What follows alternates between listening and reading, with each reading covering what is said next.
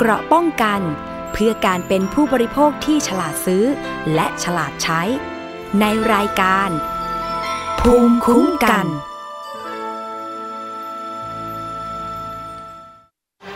โดเรมอนโนวิตาชิซิกาซิมิโอแจ้งก็มารวมตัวกันอยู่ที่สนามเด็กเล่นเพื่อจะมาเล่นของวิเศษที่มีอยู่ในกระเป๋าของโดเรมอนโดเรมอนได้ควัง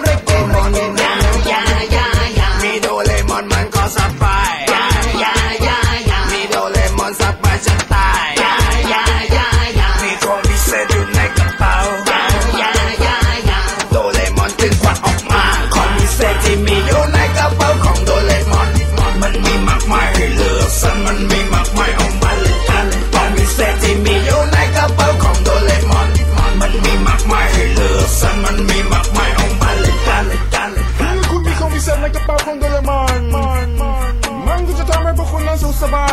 ย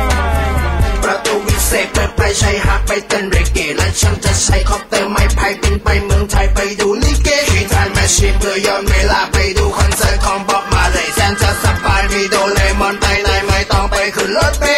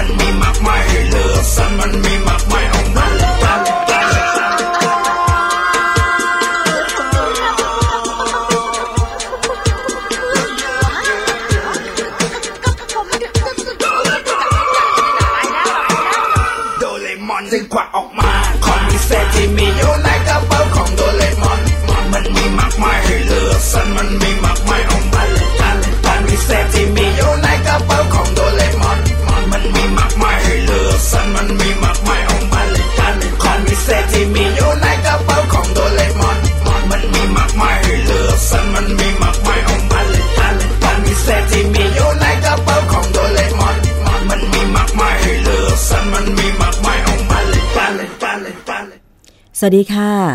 ต้อนรับคุณผู้ฟังเข้าสู่รายการภูมิคุ้มกันรายการเพื่อผู้บริโภคนะคะ ทางวิทยุไทย PBS www.thaipbsradio.com ค่ะ และติดตามความเคลื่อนไหวรายการต่างๆ ของเราได้นะคะ ที่ facebook.com/thaipbsradiofan ค่ะ ซึ่งในบางครั้งบางรายการก็จะมีการจัดรายการเป็น Facebook Live จัดรายการกันสดๆด้วยนะคะ ทาง Facebook เพิ่มอีกหนึ่งช่องทาง ซึ่งจะทำให้คุณผู้ฟังนั้นสามารถเห็นภาพ แล้วก็ฟังเสียงไปพร้อม ๆ กันได้ค่ะ กับประเด็นในวันนี้นะคะขอพูดถึงงานวันผู้บริโภคสากลกันก่อนค่ะ ซึ่งวันนี้ยังคงจัดอยู่นะคะ ทุกวันที่ 15 มีนาคมของทุกปีนั้นถือว่าเป็นวันผู้บริโภคสากลนะคะ ซึ่งตอนนี้เนี่ยมีสมาชิกทั่วโลกจำนวน 220 องค์กรใน 115 ประเทศทั่วโลกที่ร่วมจัดงานนี้ เพื่อให้เห็นความสำคัญต่อสถานการณ์ของการคุ้มครองผู้บริโภคในประเทศแล้วก็ของสากลนะคะ ในปี 2560 นี้ สหพันธ์ผู้บริโภคสากลค่ะ ให้ความสำคัญในเรื่องของการสร้างความมั่นใจ และความยุติธรรมแก่ผู้บริโภคในยุคดิจิทัลนะคะ เพราะว่าเทคโนโลยีดิจิทัลนั้นมีผลกระทบอย่างมากต่อผู้บริโภคทั่วโลก ในการสร้างทั้งประโยชน์ต่างๆ การสื่อสารก็ดีขึ้นเข้าถึงข้อมูลแล้วก็มีข้อมูลให้เลือกมากมายสะดวกสบายมากยิ่งขึ้นนะคะ ซึ่งเมื่อมีประโยชน์มากมายจากเทคโนโลยีดิจิทัลแล้วเนี่ยทำให้ มีปัญหาตามมาด้วยเช่นกันนะคะ อย่างเช่นปัญหาเรื่องของการเข้าไม่ถึงอินเทอร์เน็ตนะหรือการให้บริการอินเทอร์เน็ตไม่เป็นไปตามที่โฆษณาไว้ว่าความเร็ว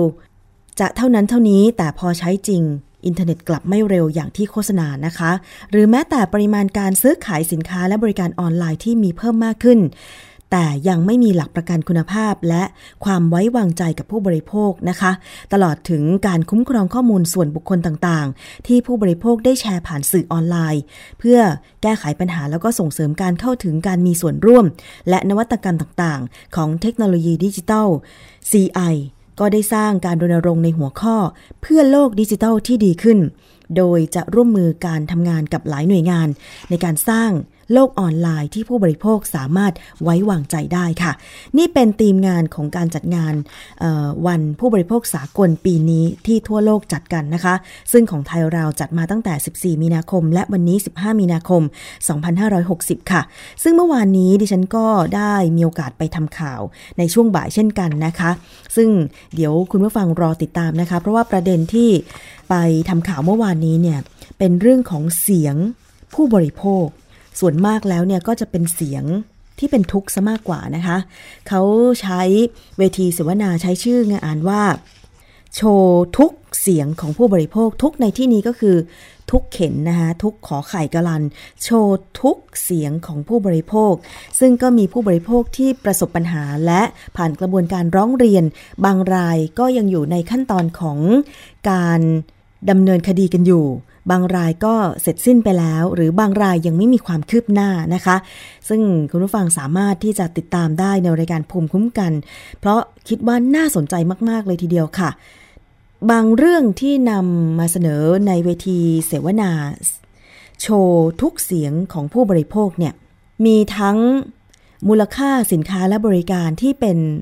หลักแสน หลักหมื่น หลักแสนนะคะ แต่ว่า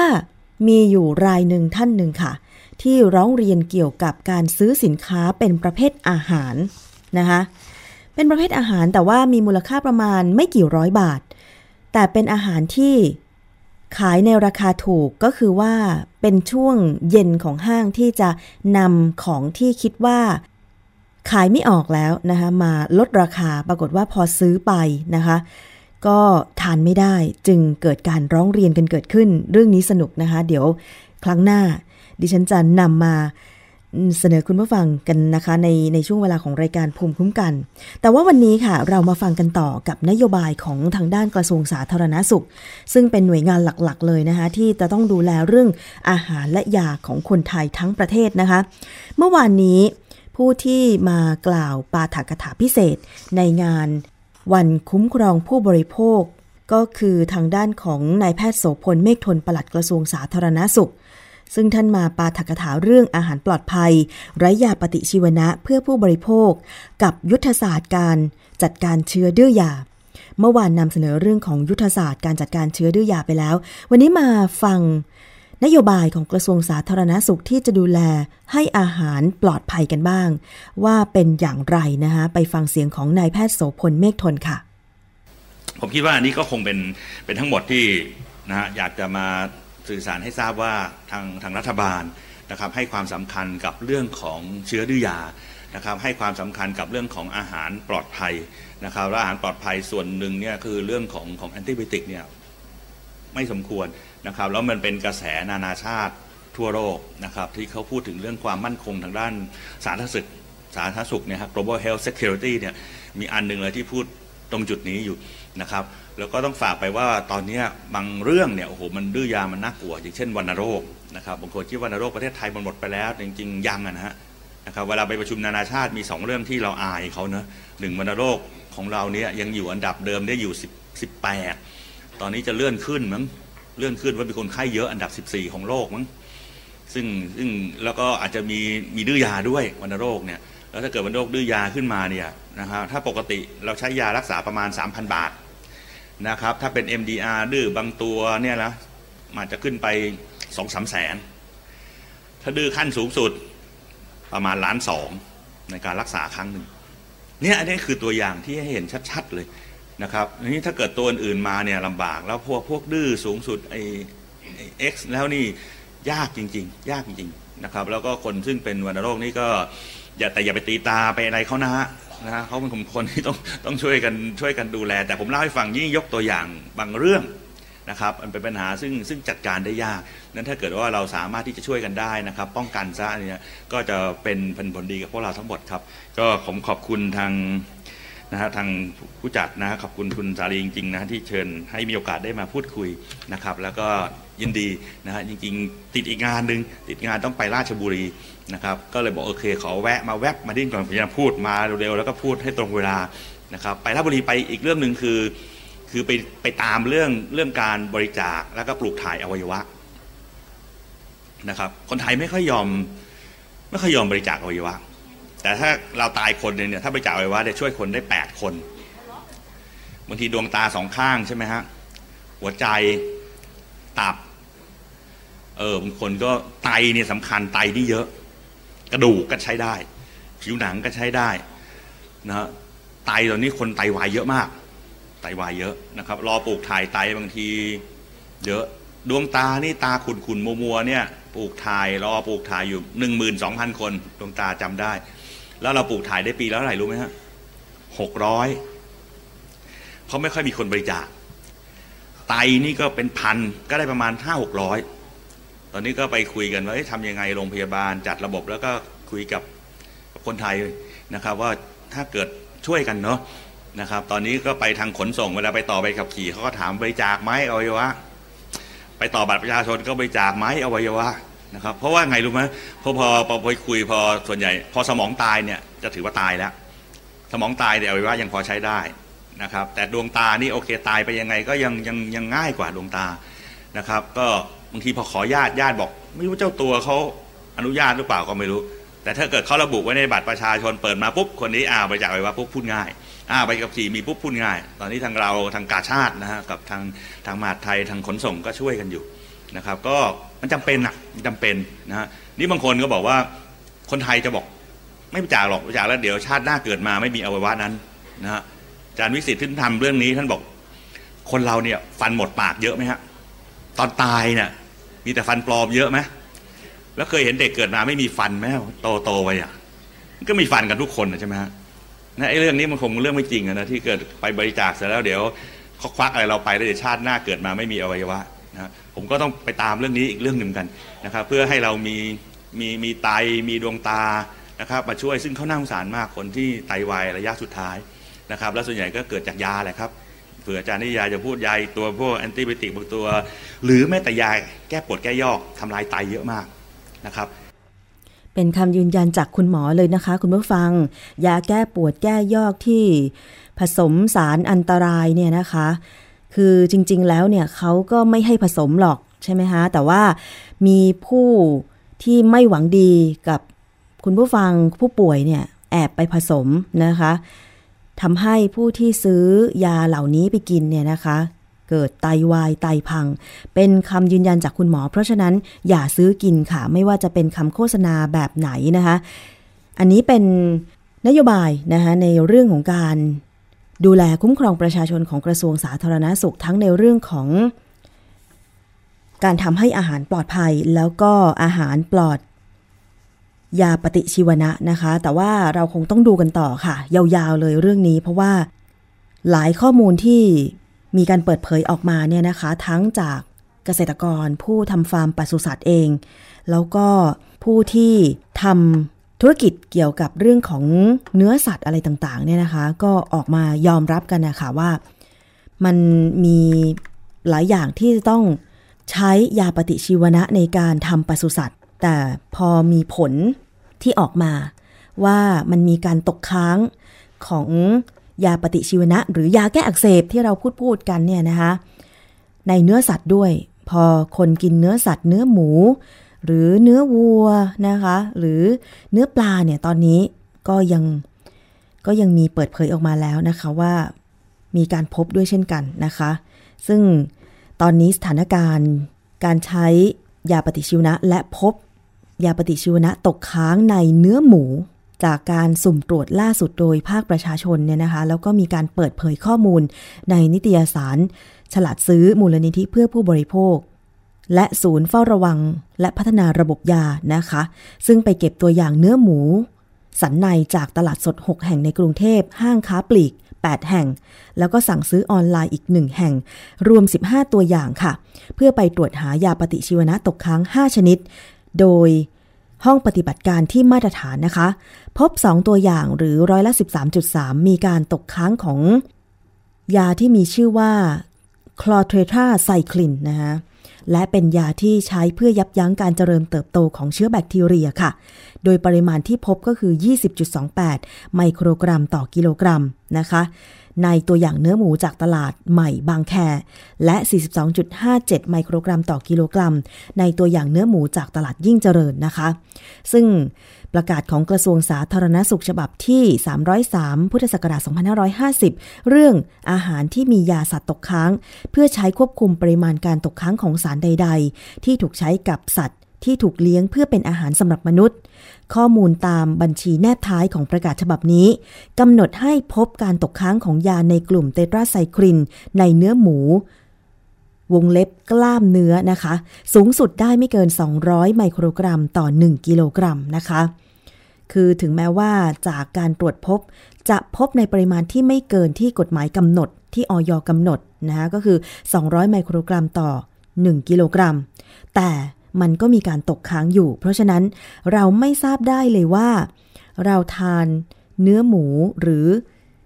อาหารเนี่ยในปริมาณที่เท่าไหร่ บางคนยิ่งชอบกินอาหารซ้ำๆคุณผู้ฟัง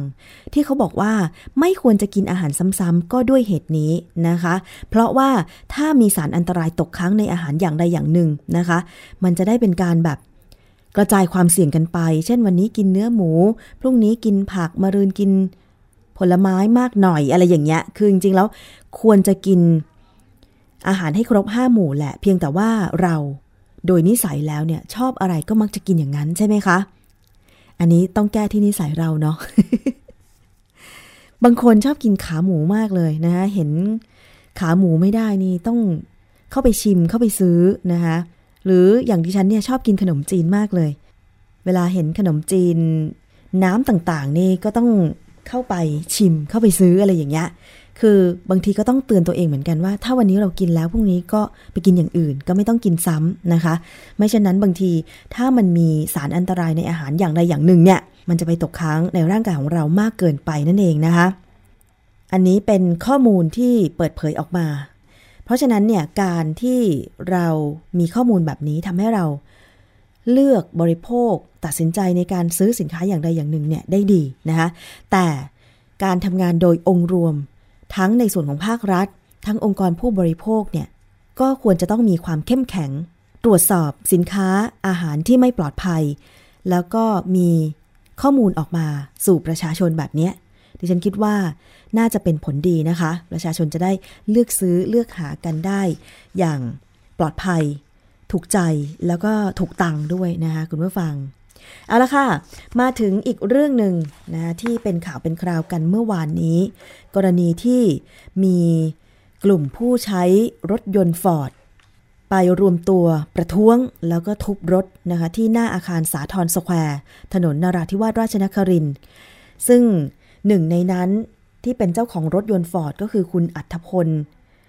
ปียวชาค่ะ วัย 27 ปีนะคะได้มีการโชว์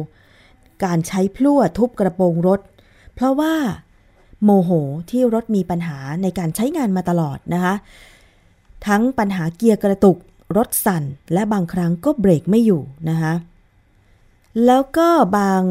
รายเนี่ย ที่เป็นผู้ใช้รถยนต์ฟอร์ดบางรุ่น ที่ยืดเยื้อมาจากระบบเกียร์มีปัญหานะคะ ก็เลยรวมตัวกันประท้วง จำนวนหลายสิบคนเลยนะคะ เรียกร้องให้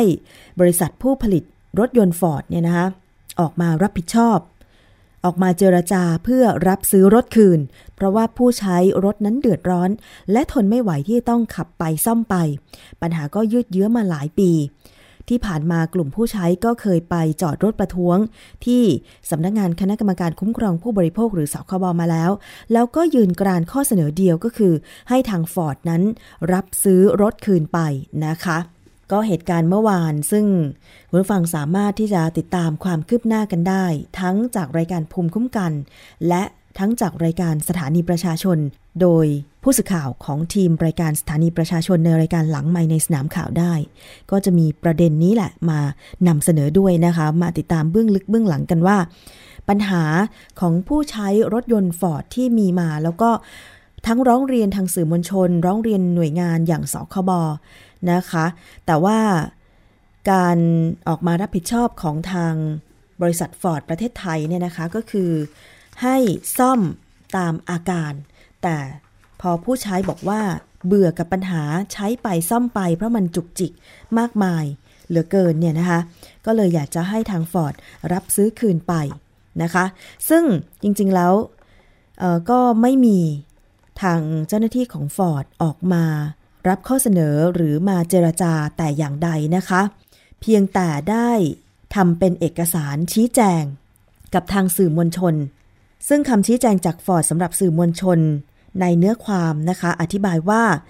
เราไม่อาจทราบถึงสาเหตุที่กลุ่มลูกค้าไม่ยินยอมให้ฟอร์ดนำรถเข้ามาติดตั้งวัสดุคลัตใหม่ โดยไม่เสียค่าใช้จ่ายใด ๆ ทั้งที่วัสดุคลัตใหม่นี้ ได้รับการพิสูจน์แล้วว่าเป็นแนวทางการแก้ไขปัญหาที่ได้ผล อย่างไรก็ตามกลุ่มลูกค้าได้ปฏิเสธที่จะเข้าร่วมเจราจากับเรา โดยยังคงเรียกร้องให้ฟอร์ดซื้อรถคืนในราคา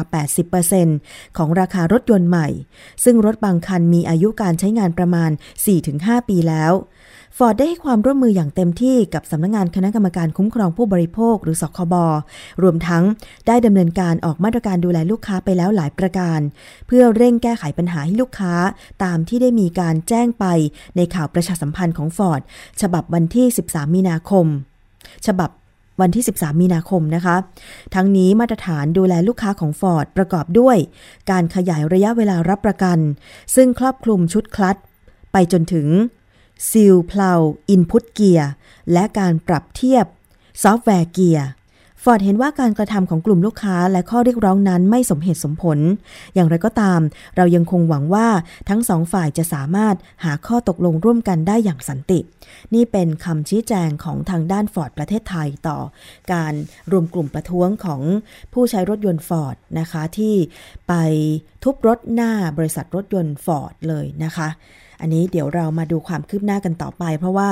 ฟอร์ดเองเขาก็บอกว่ามีมาตรการ ที่จะดูแลลูกค้าสำหรับรถที่มีปัญหานะคะ ก็คือขยายเวลารับประกัน แล้วก็ครอบคลุมไปถึงการเปลี่ยนชุดคลัตซึ่งฟอร์ดบอกว่า เปลี่ยนชุดคลัตให้ใหม่โดยไม่เสียค่าใช้จ่ายนะคะ แต่ว่ากลุ่มลูกค้า ผู้ใช้รถฟอร์ดกลุ่มนี้ก็ขอให้ทางฟอร์ดนั้นรับซื้อรถคืนแค่ในราคา 80%นะคะ อันนี้เดี๋ยวเรามาดู กันต่อไปก็แล้วกันนะคะว่าจะได้ข้อสรุปอะไรอย่างไรเมื่อสินค้ามีปัญหาแบบนี้นะคะ อีกเรื่องหนึ่งค่ะเป็นความคืบหน้า หลังจากที่เกิดเหตุการณ์รถทัศนศึกษาของนักเรียนในโรงเรียนจังหวัดขอนแก่น ที่กำลังจะเดินทางไปทัศนศึกษา จากขอนแก่นจะไปที่จันทบุรี แต่ปรากฏว่าไปไม่ถึงนะคะมีอุบัติเหตุ ตกเหวที่ถนน สาย 304 จังหวัดปราจีนบุรีซะก่อนทำให้มีผู้เสียชีวิตถึง 6 รายทั้งครูและนักเรียน บาดเจ็บกว่า 40 คนนะคะ ทางด้านของเครือข่าย ผู้บริโภคในจังหวัดขอนแก่นค่ะ ก็ทำงานประสาน แล้วก็ไปยื่นหนังสือกับทางด้าน ผู้ว่าราชการจังหวัดขอนแก่น เพื่อที่จะให้มีการรณรงค์ เกี่ยวกับการว่าจ้าง รถโดยสารเพื่อเป็นรถทัศนศึกษา ซึ่งรายละเอียดเนี่ยนะคะ ในหนังสือที่ไปยื่นต่อผู้ว่าราชการจังหวัดขอนแก่น ซึ่งก็มีตัวแทนมารับหนังสือ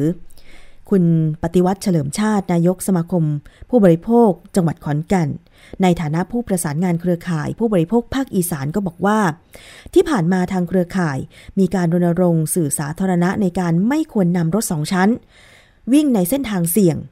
เพราะมีความเสี่ยงต่อการเกิดอุบัติเหตุ และเก็บข้อมูลการเช่ารถของทั้งองค์กรปกครองส่วนท้องถิ่นและสถานศึกษา ในปี 2558 ก็พบว่าไม่มีการใช้เอกสารประกอบการพิจารณาตัดสินใจเช่ารถ โดยสารสาธารณะ โดยดูจากสภาพรถ ใช้เกณฑ์ในการจัดซื้อจัดจ้างตามระเบียบเท่านั้นนะคะปัญหาที่พบอีกอย่างหนึ่งก็คือ คนขับรถขับรถเร็วในบางช่วง เพราะต้องขับรถต่อเนื่องและเดินทางไกล ซึ่งถ้าหากว่าจะพัฒนาระบบรถโดยสารไม่ประจำทาง อย่างรถเช่านั้นเนี่ยก็ต้องพัฒนาอย่างเป็นระบบค่ะ โดยผู้เกี่ยวข้องหลายภาคส่วน นั่นก็คือผู้เช่ารถ หน่วยงานกำกับดูแล และผู้ประกอบการ ผู้เช่ารถนะคะ ก็เสนอว่าควรจะต้องมีการตั้ง คณะกรรมการตรวจสอบการ จัดจ้างรถทัศนศึกษา และทำสัญญาจัดจ้างรถด้วย ข้อเสนอที่ 2 ก็คือ ต้องมีการวางแผน การเดินทางร่วมกับผู้ประกอบการตั้งแต่ก่อนเดินทางไปจนถึงสิ้นสุด รวมถึงมีแผนสำรองเมื่อเกิดเหตุฉุกเฉิน ข้อเสนอที่ 3 ก็คือ ควรจะต้องมีการทำเช็คลิสต์การคัดเลือก รถทัศนศึกษา ตั้งแต่ผู้ประกอบการที่ให้เช่ารถทัศนศึกษาหรือทัศนาจรเนี่ยนะคะ สภาพรถต้องผ่านการตรวจสอบจากกรมการขนส่งทางบก อันนี้เนี่ยก็ต้องทำเช็คลิสต์ไว้ด้วยว่า ผ่านการตรวจสอบหรือไม่ เอกสารการทำประกันภัยต่างๆ ทั้งภาคบังคับ ภาคสมัครใจ และประกันภัยส่วนบุคคล รวมถึงตัวพนักงานขับรถนะคะ อันนี้ต้องทำเช็คลิสต์ไว้ด้วย ตั้งตัวแทนดูแลความปลอดภัยทำหน้าที่ตั้งแต่ตรวจสอบการคาดเข็มขัดนิรภัย และไม่ให้มีการดื่มสุราของผู้โดยสาร สังเกตพฤติกรรมพนักงานขับรถ และความเร็วของรถ และหลีกเลี่ยงการเดินทางทัศนาจรในเวลากลางคืนนะคะ อันนี้ก็คือข้อเสนอแนะในส่วนของผู้ที่จะว่าจ้างรถทัศนาจรนะคะ ในด้านของผู้ประกอบการค่ะ ทางเครือข่ายผู้บริโภคภาคอีสานก็มีข้อเสนอว่า ใช้รถโดยสารชั้นเดียวในการให้บริการ ในกรณีที่ไปวิ่งบนเส้นทางเสี่ยง หากระยะทางขับรถเกินกว่า 400 กิโลเมตร หรือต้องขับต่อเนื่องเกิน 4 ชั่วโมง ต้องมีพนักงงานขับรถ 2 คน ข้อเสนอที่ 2 ก็คือต้องนำรถเข้าตรวจสภาพเสมอ รวมถึงในรถต้องมีอุปกรณ์ความปลอดภัยอย่างครบถ้วน ทั้งเก้าอี้ก็ต้องแข็งแรงนะคะ เข็มขัด นิรภัย ค้อนทุบรถ และถังดับเพลิง ต้องเป็นอุปอุปกรณ์ประจำรถที่ต้องมีนะคะ และข้อเสนอต่อหน่วยงานที่กำกับดูแลค่ะ คือ 1. ต้องออกระเบียบให้รถโดยสารรับจ้างไม่ประจำทางทุกคันทำประกันภัยภาคสมัครใจด้วย เพื่อเยียวยาความเสียหายเบื้องต้น ในกรณีเกิดอุบัติเหตุนะคะ คือตอนนี้เนี่ยภาคบังคับเขาบังคับให้ทำอยู่แล้ว เพียงแต่ว่ามีบางบริษัทเท่านั้น บางบริษัทรถทัวร์รถทัศนาจรเท่านั้นที่ทำประกันภัยภาคสมัครใจด้วย อันนี้ก็จะช่วยแบ่งเบา ภาระถ้าเกิดอุบัติเหตุที่จะต้องชดเชยเยียวยาผู้โดยสารนะคะ ข้อเสนอที่ 2 ก็คือ ให้มีการจัดตั้งกองทุนคุ้มครองสิทธิผู้ใช้รถโดยสารสาธารณะ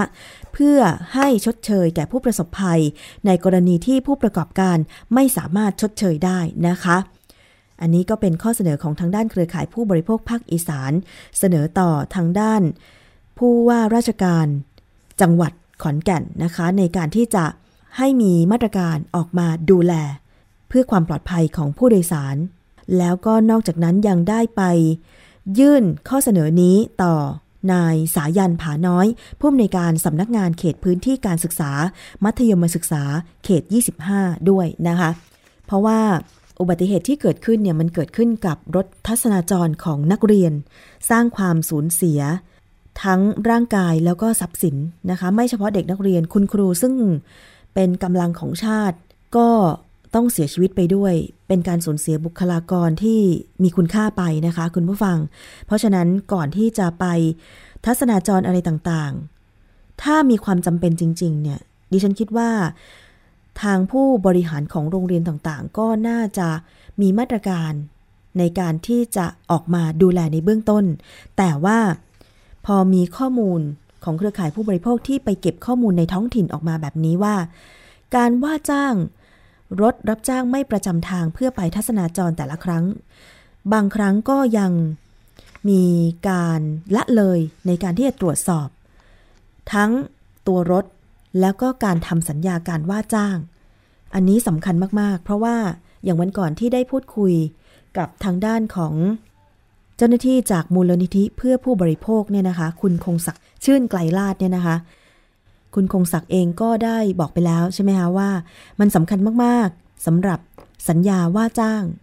ก่อนที่เราจะว่าจ้างรถคันไหนก็ตาม ไปทัศนาจร เพราะว่าถ้าเขาไม่ปฏิบัติตามสัญญา เขาเป็นฝ่ายผิดสัญญา เราก็สามารถที่จะเรียกร้องความเสียหายการชดเชยได้นะคะ ไม่ว่าจะเป็น เลขทะเบียนรถตรงไหมนะคะ ขนาดรถเป็นอย่างไร สภาพรถต้องดีมีคนขับกี่คนนะคะซึ่งถ้าเรามีการตรวจสอบแบบนี้เบื้องต้น มันจะเป็นการป้องกันเราได้ชั้นหนึ่งแล้วนะคะส่วนชั้นต่อมาก็อาจจะต้องมีการวางแผน การเดินทางร่วมกันอย่างที่เครือข่ายผู้บริโภคภาคอีสานเสนอค่ะว่า หน่วยงานที่ว่าจ้างกับผู้รับจ้างต้องมีการพูดคุยประสานงานการวางแผนการเดินทางร่วมกัน เส้นทางไหนเสี่ยงนะคะอย่างเช่นสาย 304 หรือจังหวัดทางภาคเหนือก็ตามเนี่ยนะคะไม่ควรที่จะมีรถบัสสองชั้นไปวิ่ง เพราะว่าในขณะที่วิ่งเนี่ยพอเส้นทางมันขรุขระขึ้นเนินขึ้นเขาเนี่ยมันมีความลาดเอียงเนี่ยจุดศูนย์ถ่วงของตัวรถบัสสองชั้นเนี่ยนะคะ คุณผู้ฟังมันไม่เหมือนรถชั้นเดียว มันไม่เกาะถนน พอมันไม่เกาะถนนปุ๊บเนี่ยนะคะ มันก็เกิดการหงายท้องได้ ยิ่งถ้าเป็นทางเขาแล้วก็มีเหวลึกเนี่ยนะคะ เมื่อรถอุบัติเหตุชน พลิกคว่ำหงายท้อง มันก็เสี่ยงที่จะตกลงไปในเหวแบบที่เกิดขึ้นที่ผ่านมานะคะ อันนี้ก็ฝากกันไว้ด้วยค่ะสำหรับข้อเสนอของเครือข่ายผู้บริโภคก็หวังว่า หน่วยงานท้องถิ่นเนี่ยจะมีการ กวดขันดูแลเข้มงวด รวมถึงผู้ที่จะว่าจ้างรถทัศนาจรด้วยนะคะ เอาละค่ะช่วงนี้พักฟังเพลงกันสักครู่หนึ่งเดี๋ยวช่วงหน้า มีนานาสาระนำเสนอกันต่อค่ะ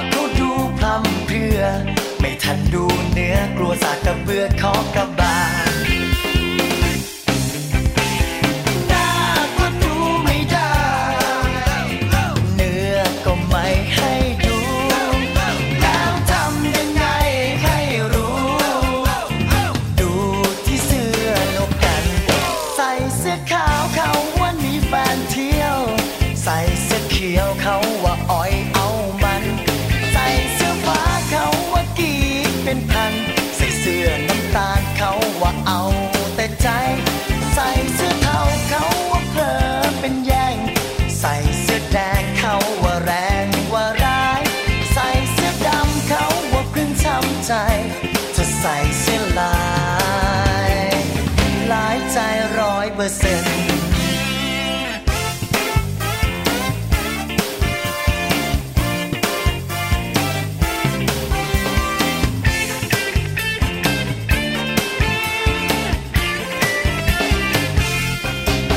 ค่อยมองจ้องดูที่เสื้อเชื่อไม่เชื่อฟังฟังเอาไว้ ราตรีคืนนี้ยังอีกไกล เพื่อจะเจอ จริง ตาดีได้ตาร้ายก็ร่วง ไม่ทันได้ควงก็อาจจะโดนทิ้ง ติดอย่างเดียวที่ไม่มีอ้างอิงแบบเบิกคนรักจริง เขาใส่เสื้อสีอะไร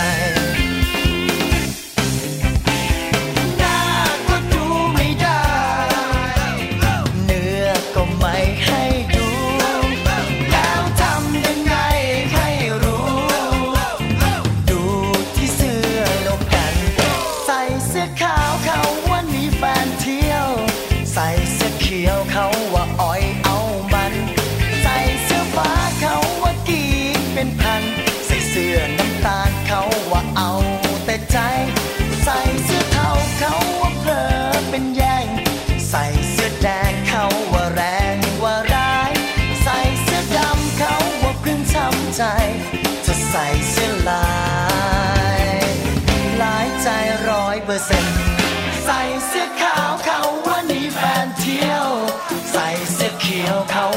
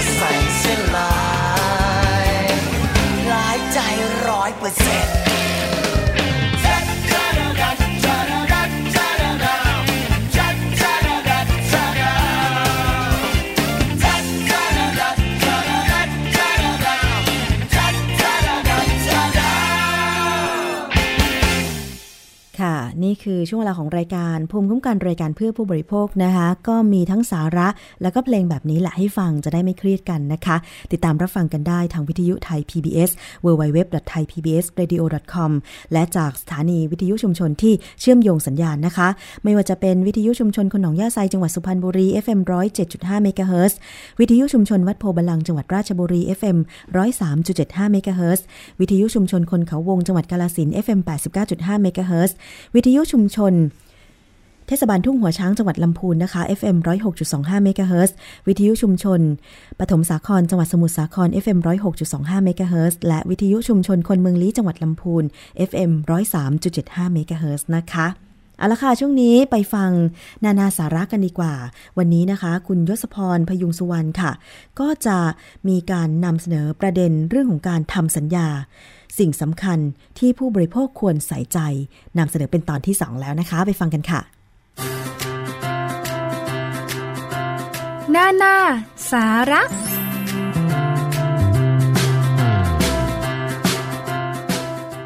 ต้อนรับคุณผู้ฟังเข้าสู่ช่วงนานาสาระกับผมยศพรพยุงสุวรรณนะครับ วันนี้สิ่งที่นานาสาระจะมานำเสนอก็ต่อเนื่องจากเมื่อครั้งที่แล้วครับ ที่นานาสาระได้นำเสนอเกี่ยวกับเรื่องของสัญญา โดยเฉพาะสัญญาซื้อขายให้คุณผู้ฟัง ได้ติดตามรับฟังนะครับว่า สัญญาซื้อขายคืออะไร และสัญญาที่เรามักจะได้เซ็นกัน มีความสำคัญอย่างไรนะครับ ที่เราเน้นเรื่องของสัญญาซื้อขายก็เพราะว่าเป็นสัญญาที่คุณผู้ฟังหลาย ๆ ท่านจะต้องพบเจอ ในชีวิตประจำวันบ่อยกว่าสัญญาอย่างอื่น ซึ่งก็ได้มีโอกาสนำเสนอไปแล้วนะครับว่าสัญญาซื้อขายคืออะไร แต่เพื่อเป็นการทวนให้คุณผู้ฟัง ได้เข้าใจถึงเรื่องของการทำสัญญานะครับ ผมกลับไปทวนและเน้นย้ำเรื่องของวิธีการในการทำสัญญาซึ่งแบ่งออกเป็น 2 วิธี เพื่อให้คุณผู้ฟัง ได้เข้าใจในเรื่องนี้อีกสักรอบหนึ่งนะครับ วิธีแรกก็คือวิธีปกติ คือการที่ผู้ซื้อและผู้ขายได้แสดงความจำนงนะครับว่าต้องการซื้อขายทรัพย์สินสิ่งใดสิ่งหนึ่ง ซึ่งอาจจะทำโดยปากเปล่า หรือว่าเป็นลายลักษณ์อักษร หรือวิธีการอื่นก็ได้โดยทรัพย์สินที่จะซื้อขายกันด้วยวิธีนี้ได้เนี่ยต้องเป็นสังหาริมทรัพย์ธรรมดา ซึ่งหมายถึงทรัพย์สินที่สามารถโยกย้ายเคลื่อนที่จากที่หนึ่งไปอีกที่หนึ่งได้ เมื่อมีการตกลงซื้อขายกันแล้วเนี่ยกรรมสิทธิ์ก็จะโอนไปทันที และเป็นการก่อให้เกิดหนี้ที่ผู้ซื้อและผู้ขายต้องชำระให้แก่กันด้วยนะครับ นี่คือวิธีปกติของการทำสัญญาซื้อขายที่ว่า คราวนี้ถ้าเป็นวิธีการเฉพาะ ซึ่งก็คือวิธีการเฉพาะที่กฎหมายกำหนดไว้ให้ผู้ซื้อและผู้ขายเนี่ยต้องทำถ้าไม่ทำตามถือเป็นโมฆะหรือใช้ไม่ได้นะครับ วิธีนี้เนี่ยใช้กับทรัพย์สินบางประเภท ไม่ว่าจะเป็นอสังหาริมทรัพย์ ซึ่งหมายถึงทรัพย์ ซึ่งเคลื่อนที่ไม่ได้ ได้แก่ที่ดิน ทรัพย์ที่ติดกับที่ดินในลักษณะถาวร เช่นบ้านเรือน สิ่งปลูกสร้าง ไม้ยืนต้น หรือว่าทรัพย์ ซึ่งประกอบอันเดียวกับที่ดิน เช่น แม่น้ำแร่ธาตุกรวดทราย และสิทธิทั้งหลายอันเกี่ยวกับกรรมสิทธิ์ในที่ดินนะครับ เช่น ภาระจำยอม สิทธิอาศัย สิทธิเก็บกิน สิทธิจำนอง และทรัพย์สินประเภท สังหาริมทรัพย์ ชนิดพิเศษนะครับ ได้แก่เรือกำปั่นแพที่เป็นที่อยู่อาศัยของคน และสัตว์พาหนะ ดยวิธีการทำสัญญาซื้อขายทรัพย์สินเหล่านี้จะต้องทำเป็นหนังสือ และจดทะเบียนต่อพนักงานเจ้าหน้าที่นะครับคุณผู้ฟัง นี่คือสัญญาซื้อขายที่มีวิธีการในการทำสัญญาเนี่ยอยู่ 2 ลักษณะด้วยกัน มาถึงคราวนี้นะครับ จะว่ากันต่อ เกี่ยวกับเรื่องของสิทธิหน้าที่และความรับผิดชอบทั้งผู้ซื้อและผู้ขายนะครับ คราวที่แล้วเนี่ยว่ากันถึงเรื่องสัญญาซื้อขายหลักเกณฑ์ วิธีการทำสัญญา และสาระสำคัญกันไปแล้วนะครับคุณผู้ฟัง คราวนี้เมื่อสัญญาซื้อขายเกิดขึ้น ก็คือว่าการแสดงเจตนาตรงกันระหว่างผู้ซื้อกับผู้ขาย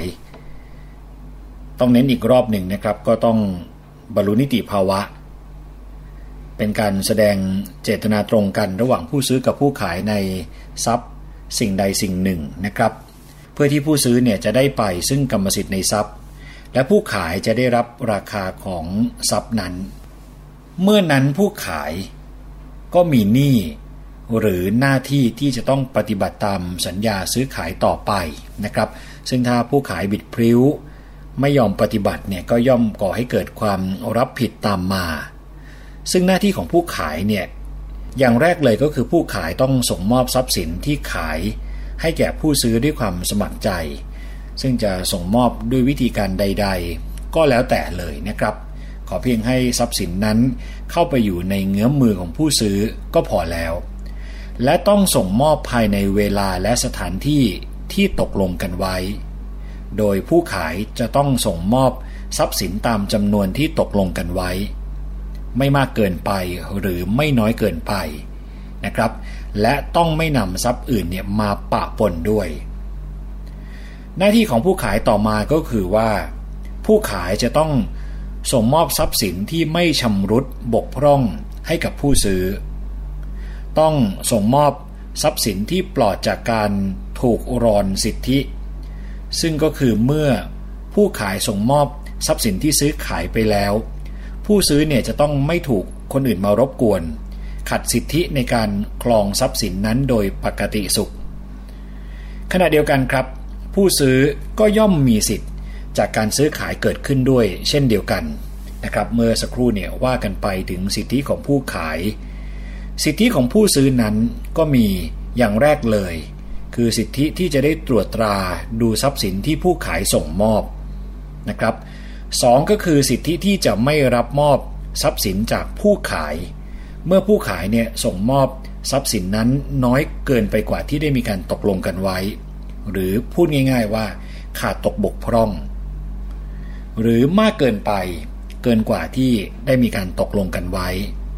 นะครับ นี่คือ สิทธิของผู้ซื้อที่มีสิทธิ์ที่จะไม่รับมอบทรัพย์สินจากผู้ขายถ้ามีเงื่อนไขอย่างที่ว่ามานะครับ ข้อที่ 3 ของสิทธิผู้ซื้อก็คือว่า ผู้ซื้อเนี่ยมีสิทธิ์ที่จะเรียก ให้ผู้ขายปฏิบัติการชำระหนี้หรือปฏิบัติการชำระหนี้ให้ถูกต้องตรงตามที่ได้ตกลงกันไว้นะครับ มีสิทธิที่จะยึดหน่วงราคา ในกรณีที่ผู้ซื้อ พบเห็นความชำรุดบกพร่องในทรัพย์สินที่ซื้อ หรือผู้ซื้อถูกขู่ว่าจะฟ้องเป็นคดี หรือมีสาเหตุที่เชื่อได้ว่าจะถูกขู่ หรือผู้ขายผิดนัด ไม่ส่งมอบทรัพย์สินที่ขายให้นะครับนี่คือสิทธิที่จะยึดหน่วงราคา ข้อที่ 5 ก็คือสิทธิในการได้รับการชดใช้ค่าสินใหม่ทดแทนความเสียหาย เมื่อผู้ขายเนี่ยปฏิบัติการชำระหนี้ไม่ถูกต้องนะครับ ข้อสุดท้ายของ สิทธิของผู้ซื้อก็คือสิทธิในการเลิกสัญญา และเรียกค่าเสียหายได้อีกตามหลักทั่วไปนะครับคุณผู้ฟัง คราวนี้เมื่อผู้ขายมีหน้าที่ผู้ซื้อก็มีหนี้หรือหน้าที่ ที่เกิดจากสัญญาซื้อขายเช่นเดียวกัน ซึ่งแน่นอนว่าถ้าผู้ซื้อไม่ปฏิบัติตามแล้วย่อม ย่อมก่อให้เกิดความรับผิดตามมา โดยหน้าที่หลักของผู้ซื้อเนี่ยอย่างแรก นะครับคุณผู้ฟัง ก็คือหน้าที่ในการรับมอบทรัพย์สินที่ซื้อขายตามเวลา ตามสถานที่และโดยวิธีการ ตามที่มีการตกลงกันในสัญญาซื้อขาย เว้นแต่ว่าผู้ซื้อเนี่ยจะมีสิทธิบอกปัดในกรณีที่เป็นผู้ขาย ส่งมอบทรัพย์สินให้มากเกินไปนะครับหรือว่าน้อยเกินกว่าที่ได้ตกลงกันไว้ หรือผู้ขายเนี่ยมอบทรัพย์สินอย่างอื่นปะปนมานี่ก็มี สิทธิ์ที่เราจะไม่ ใช้หน้าที่นี้ได้เหมือนกันนะครับคุณผู้ฟัง ข้อ 2 ก็คือหน้าที่ในการชำระราคาทรัพย์สินที่ซื้อขายตามราคาที่กำหนดไว้ในสัญญา หรือตามทางการที่คู่สัญญาเคยประพฤติปฏิบัติต่อกันนะครับ 3. คือหน้าที่ในการชำระค่าธรรมเนียมในการซื้อขาย หากตกลงกันไว้นะครับในสัญญาว่าให้ผู้ซื้อชำระคนเดียวทั้งหมด แต่ถ้าไม่ได้ตกลงกันไว้ ผู้ซื้อก็มีหน้าที่ต้องอชำระค่าธรรมเนียมครึ่งหนึ่งนะครับ และเมื่อกล่าวถึงหน้าที่ของผู้ซื้อแล้วก็ย่อมต้องมีสิทธิของผู้ขายเคียงคู่มาด้วยนะครับคุณผู้ฟังอันนี้ก็จะเป็นสิ่งต่อไปที่ เราก็ต้องทำความเข้าใจเกี่ยวกับหน้าที่ของผู้ขายนะครับคุณผู้ฟัง หน้าที่ของผู้ขายอย่างหนึ่ง หรือสิทธิ ของผู้ขายที่เคียงคู่มาก็คือว่า ผู้ขายนี่เขามีสิทธิ ที่จะยึดหน่วงทรัพย์สินนั้นไว้จนกว่าจะได้รับการชำระ ราคาจากผู้ซื้อ สิทธิที่จะยึดหน่วงทรัพย์สินนั้นไว้ ในกรณีที่ผู้ซื้อกลายเป็นคนล้มละลายภายหลังการซื้อขายนะครับ สิทธิที่จะเรียกให้ผู้ซื้อชำระหนี้ซึ่งถ้าผู้ซื้อเนี่ยไม่ชำระ ผู้ขายอาจจะนำ ทรัพย์สินที่ยึดหน่วงไว้ออกขายทอดตลาดเนี่ยก็ได้ สิทธิในการริบมัดจำนะครับ คือถ้าได้มีการให้มัดจำกันไว้ก็มีสิทธิในข้อนี้ และยังสามารถเรียกค่าเสียหายได้ สุดท้ายก็คือสิทธิในการเลิกสัญญาและเรียกค่าเสียหายได้อีกนะครับคุณผู้ฟัง คราวนี้ถ้าผู้ขายเนี่ยปฏิบัติตามสัญญาซื้อขายไม่ถูกต้อง ผู้ซื้อครับ มีสิทธิที่จะฟ้องร้องต่อศาลภายในอายุความ ตามกรณีประมาณนี้ครับ กรณีแรกก็คือในกรณีที่ผู้ขายส่งมอบทรัพย์สิน ให้มากเกินไป หรือน้อยเกินไปกว่าที่ตกลงกันในสัญญา ผู้ซื้อเนี่ยจะต้องฟ้องร้องภายใน 1 ปี นับแต่เวลาที่ส่งมอบทรัพย์สินนะครับ กรณีที่ 2 ก็คือในกรณีที่ผู้ขายส่งมอบทรัพย์สินที่ชำรุดบกพร่อง ผู้ซื้อจะต้องฟ้องร้องภายใน 1 ปี นับแต่เวลาที่พบเห็นความชำรุดบกพร่องนั้นนะครับคุณผู้ฟัง และข้อสุดท้ายก็คือในกรณีที่มีการรอนสิทธิ ผู้ซื้อต้องฟ้องร้องภายใน 3 เดือน นับแต่คำพิพากษาเดิมถึงที่สุด หรือ นับตั้งแต่วันที่มีข้อตกลงยอมความกัน หรือวันที่ยอมตามบุคคลภายนอกนะครับคุณผู้ฟังอันนี้คือ ถ้าผู้ขาย ปฏิบัติตามสัญญาซื้อขายไม่ถูกต้อง ผู้ซื้อเนี่ยมีสิทธิ์ที่จะฟ้องร้องต่อศาลภายในอายุความตามกรณีที่ว่ามานะครับคุณผู้ฟัง นี่ก็เป็นเรื่องของสิทธิหน้าที่และความรับผิด ของทั้งผู้ซื้อและผู้ขาย เพื่อให้คุณผู้ฟังได้ทำความเข้าใจเกี่ยวกับสัญญาซื้อขายนี้ให้ครบถ้วน ก็ถือว่าเป็นความรู้อย่างหนึ่งนะครับที่เราน่าจะรู้เพิ่มเติม นอกจากเรื่องของหลักเกณฑ์ วิธีการทำสัญญาและสาระสำคัญเรื่องของสัญญาซื้อขายไปแล้วนะครับ วันนี้ก็มาลงในรายละเอียดเกี่ยวกับเรื่องของสิทธิหน้าที่และความรับผิดของทั้งผู้ซื้อและผู้ขายครับ คุณผู้ฟังได้ฟังอย่างนี้แล้วเนี่ยเราก็จะรู้นะครับว่าเราสามารถปกป้องสิทธิของเราได้อย่างไร ทั้งในสถานะที่เราเป็นผู้ซื้อ หรือในอีกบทบาทหนึ่งที่เรากลายไปเป็นผู้ขายนะครับ คุณผู้ฟังก็จะได้รู้ว่าเรามีสิ่งเหล่านี้ในการที่จะสามารถปกป้องตัวเราเองได้ นี่คือเรื่องราวในช่วงนานาสาระวันนี้ครับคุณผู้ฟัง ก็หวังว่าน่าจะทำให้คุณผู้ฟัง ได้นำไปใช้ประโยชน์ได้ในชีวิตประจำวันนะครับนานาสาระอยากจะเชิญชวนให้คุณผู้ฟังแนะนำเข้ามาได้นะครับว่าอยากจะให้ช่วงนานาสาระได้นำเสนอเรื่องอะไร ช่องทางที่เราจะติดต่อระหว่างกันก็มีทั้ง facebook.com /thaipbsradiofan หรือที่ thaipbsradio.com ก็ได้เช่นเดียวกันนะครับคุณผู้ฟัง นานาสาระต้องขอขอบคุณข้อมูลดีๆ จาก thailaws.com และสำนักงงานคณะกรรมการคุ้มครองผู้บริโภคครับ เราจะกลับมาพบกันใหม่ ในช่วงนานาสาระในรายการภูมิคุ้มกัน ในวันพรุ่งนี้ครับ ยังมีสิ่งที่น่าสนใจและมีเรื่องราวที่จะมาเตือนภัย ให้คุณผู้ฟัง ในฐานะผู้บริโภคได้ทราบถึงทางหนีที่ไล่ต่างๆ และไม่ต้องกลายเป็นเหยื่อ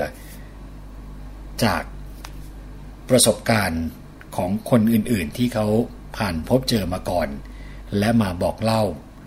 สุดท้ายก็มาเป็นบทความมาเป็นสิ่งที่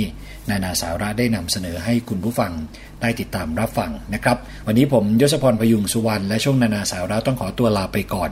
สวัสดีครับนานาสาระ